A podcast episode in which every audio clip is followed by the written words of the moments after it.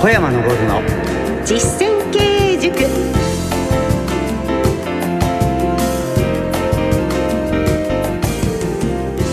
ご機嫌いかがですか？小山昇の実践経営塾進行の小野恵子です。そしてこの番組の塾長をご紹介いたします。小山昇さんです。よろしくお願いいたします。よろしくお願いします。株式会社武蔵の代表取締役社長の小山さんは経営コンサルティングの神様として経営者や企業向けに全国で数多くの講演と執筆活動をなさっています。そしてえー、今日は先週に続きましてゲストの方にご登場いただきます。スタジオにお越しいただきました株式会社光システム代表取締役金光純陽さんです。よろしくお願いいたします。よろしくお願いいたします。えー、先週は、えー、2代目社長の苦悩と奮闘といったお話伺ったんですがあの今日初めてお聞きになるリスナーの方のために金光さんのお仕事を簡単にご紹介いただけますか？はい。私ども光システムは千葉県でパチンコ店を8店舗、はい、カラオケ店を7店舗。インターネットカフェを1店舗運営している会社でございます。はい。金光さんの会社はアミューズメント施設を何店舗も展開されているということですよね。最初に小山さん出会われた金光さんどんな方でした？そうですね。ちょっと暗かった。今は明るいんですけど。そうですか金光さんいい人に恵まれると明るくなります。ということでまあね経営も2代目社長ということでいろいろなねご苦労心配事を抱えていらしたの小山さんにアドバイスを受けてえそして今順調に成長されているということですね、はい、合わせて資金運用についても詳しく伺いたいと思っています。どうぞお楽しみに。小山昇の実践経営塾。この番組は株式会社武蔵野の提供でお送りします株式会社武蔵野は全国の中小企業が最短距離で業績を伸ばすお手伝いをいたします。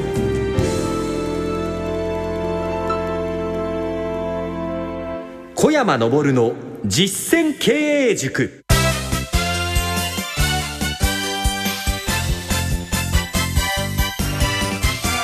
株式会社武蔵野代表取締役社長小山昇さんとお送りしております小山昇の実践経営塾。経営者をサポートするお話特に中小企業の経営者の皆様にお役に立てていただけるそんなお話をお届けしております。今日のゲストは株式会社光システム代表取締役金光純陽さんです。改めてよろしくお願いいたします。よろしくお願いいたします、えー、金光さんがお父様の会社を継ぐことになられたその前後の何か苦労話とかエピソードございますか？はい。私の場合はあの父の病気があのきっかけで、はい、本当に社長を交代してから半年で亡くなってしまったんですね。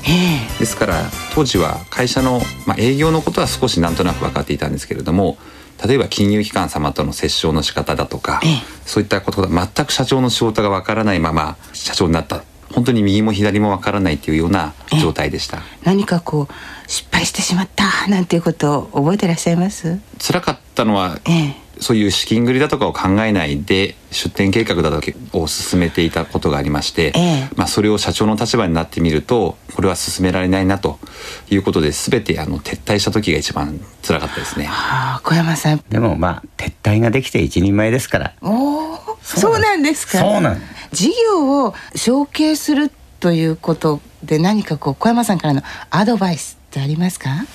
あのその時ですね、ええ、利益が出ている会社と赤字の会社って違うんです、はい、例えば赤字の会社ですと株式が安いんで株を移す相続をやるんですね、ええ、ですから良い時にできる対策と悪い時にでないとできない対策があるから、はい、ですからそのことによってどっちの戦略でやるかってことが大切なんです。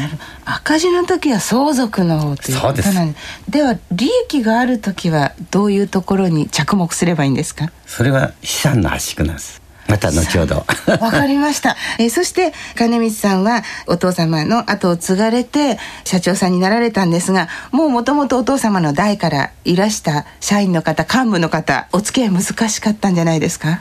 あのやり方がわからない時は本当にどう話しかけていいのか、でも多分先方もですね僕のことをどう扱っていいのかってことがああの分かりかねてたと思うんですが、ええ、小山さんのところで勉強させていただいて、はい、1対1の差し飲みやまたグループで飲む飲み会とにかくそのお酒なんかを通じた話を聞くっていう機会をいっぱい設けなさいというアドバイスに基づいて、なんと本当にお互いの考えていることがだんだん通じ合うようになってきたと思います。はい、お酒ですか小山さんそうアルコール消毒。まあ消毒ではないでしょうけどもコミュニケーションですね。そうですね、えー、何かそういった時のアドバイスとして。基本的にですね上の人が下の人にですねお説教になっちゃうんです、はい、でも人生の経験は役員の方が多いんですよね。年齢も上の方、ね、だから聞いてあげること。聞くことによってその人が何を考えてるかが分かる。で聞いてもらったら嬉しくなって今度はね若い社長の話を聞こうということになるんです。なるほどね。聞くということ。分かりました、えー、そして今度は社長さんとして活動をされるにあたって何か社員の方とご一緒になさったことを教えていただけますか？はい、えー、一番心がけているのは、えー、例えば、えー、よその会社様を見学させていただいたり、えー、またあのライバル店ですね、はい、日本各地のライバル店を視察するときに必ず幹部の人と一緒に同行していくということをやっております、それやっぱり効果がありますか？普段の業務の中ではなかなかゆっくり話をする時間も取れないんですけれども、えー、まあ、遠方に行きますので移動の最中やまた夜宿泊している時に、えー、まあ、食事をしたりお酒を飲みながら、まあ、時と場所体験を共有できているってことがやはり自分自身の考え方を理解してもらう上でも非常に役に立っていると感じてます。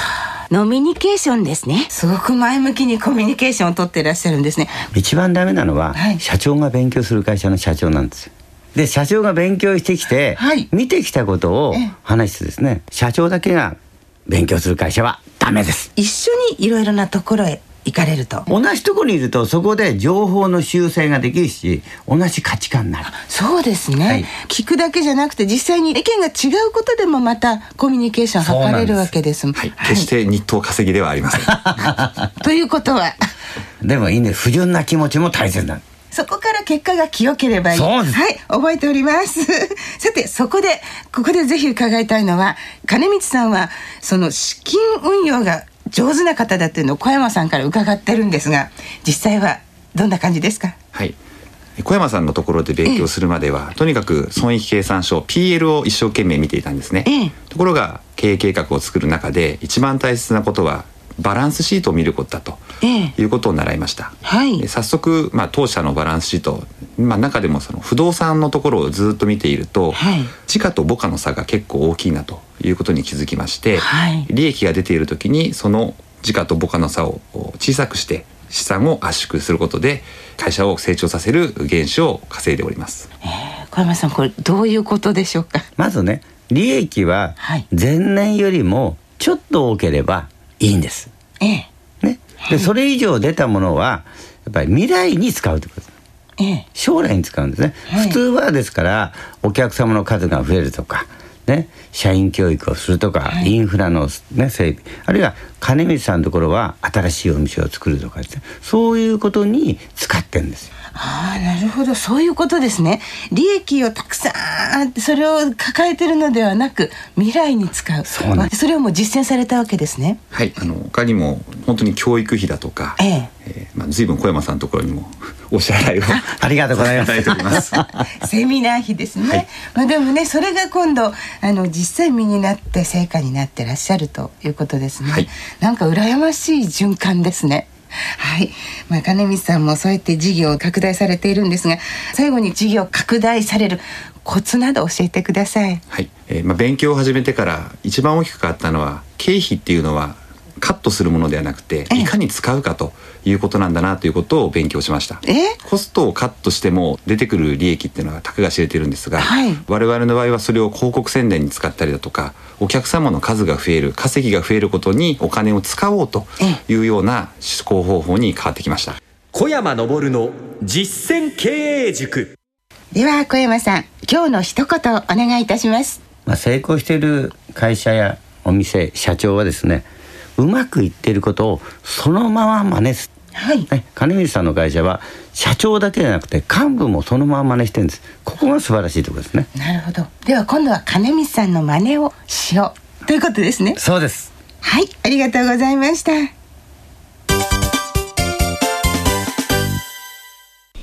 ここでこの番組をお聞きの皆様にお知らせです。株式会社武蔵野が運営する小山昇の経営者コミュニティ。このコミュニティページがパソコンやスマートフォンからご覧いただけるんです。ソーシャルネットワーキングサイト Facebook で企業経営に関するお悩みや経営改革の事例、セミナー情報など実践経営に役立つ情報を発信しています。また定期的に行われている株式会社武蔵野におけます実践経営塾の早朝勉強会が iPhone のアプリケーションで動画配信されています。実際に参加されたお客様からも大変ためになると大評判の勉強会ですでに7000ダウンロードを突破しています。小山さんの経営ノウハウがいつでもどこでも学べますので iPhone をお使いの方は iTunes で気軽にダウンロードしてくださいね。詳しくは小山昇で検索してみてください。その他、株式会社武蔵野のホームページでは経営に役立つ情報が満載です。皆さんこの機会にぜひチェックしてみてください。以上お知らせでした。この番組では皆様からのお便り、ご意見などお待ちしております。宛先をご紹介します。ラジオ日経小山昇の実践経営塾番組のホームページのご意見欄から、えー、お送りいただけます。また、ツイッターもございます。アカウントは、小山ラジオ。ハッシュタグは、えー、R 小山となっています。この番組は放送の翌日に番組を丸ごとポッドキャストとオンデマンドで配信しています。どうぞ番組ホームページにアクセスしてください。えー、今日は株式会社光システム代表取締役金光純陽さんをお迎えしました。金光さん、いろいろお話を伺って、とても、あの、楽しかったんですが、最後に一つ伺っていいですか、はい、パチンコはお強いですか？僕は下手ですが、小山さんは本当に異常なぐらいに強いです。そう、じゃんけんも立たれるんですよね、小山さん。はい、ラスベガスのスロットマシンをですね、1000ドル以上のジャックポットを連続で当てたのを目の前で見まして。小山さん本当にお強いんですね。ですからね、うん、仮説立ててんですよ。ラスベガスでですか？そうなんです。ラスベガスでね数を一番簡単なの。どうするんですか？それはですねお掃除をしてる人に聞くの、はい、だってあの人たちは毎日見てるからだよ、うん、そうそうなのよ。やっぱり戦略が違う。違うでしょ？一生懸命台を眺めても答えは出ない。そういうの台無しって言うんだ。わかりました。ありがとうございました。ではお別れのお時間です。ゲストは株式会社光システム代表取締役金光純陽さんでした。ありがとうございました。ありがとうございます。そして株式会社武蔵野代表取締役社長小山昇さんでした。ありがとうございました。ありがとうございます。お相手は小野恵子でした。小山昇の実践経営塾。この番組は株式会社武蔵野の提供でお送りしました。ではこの後もラジオ日経の放送をお楽しみください。また来週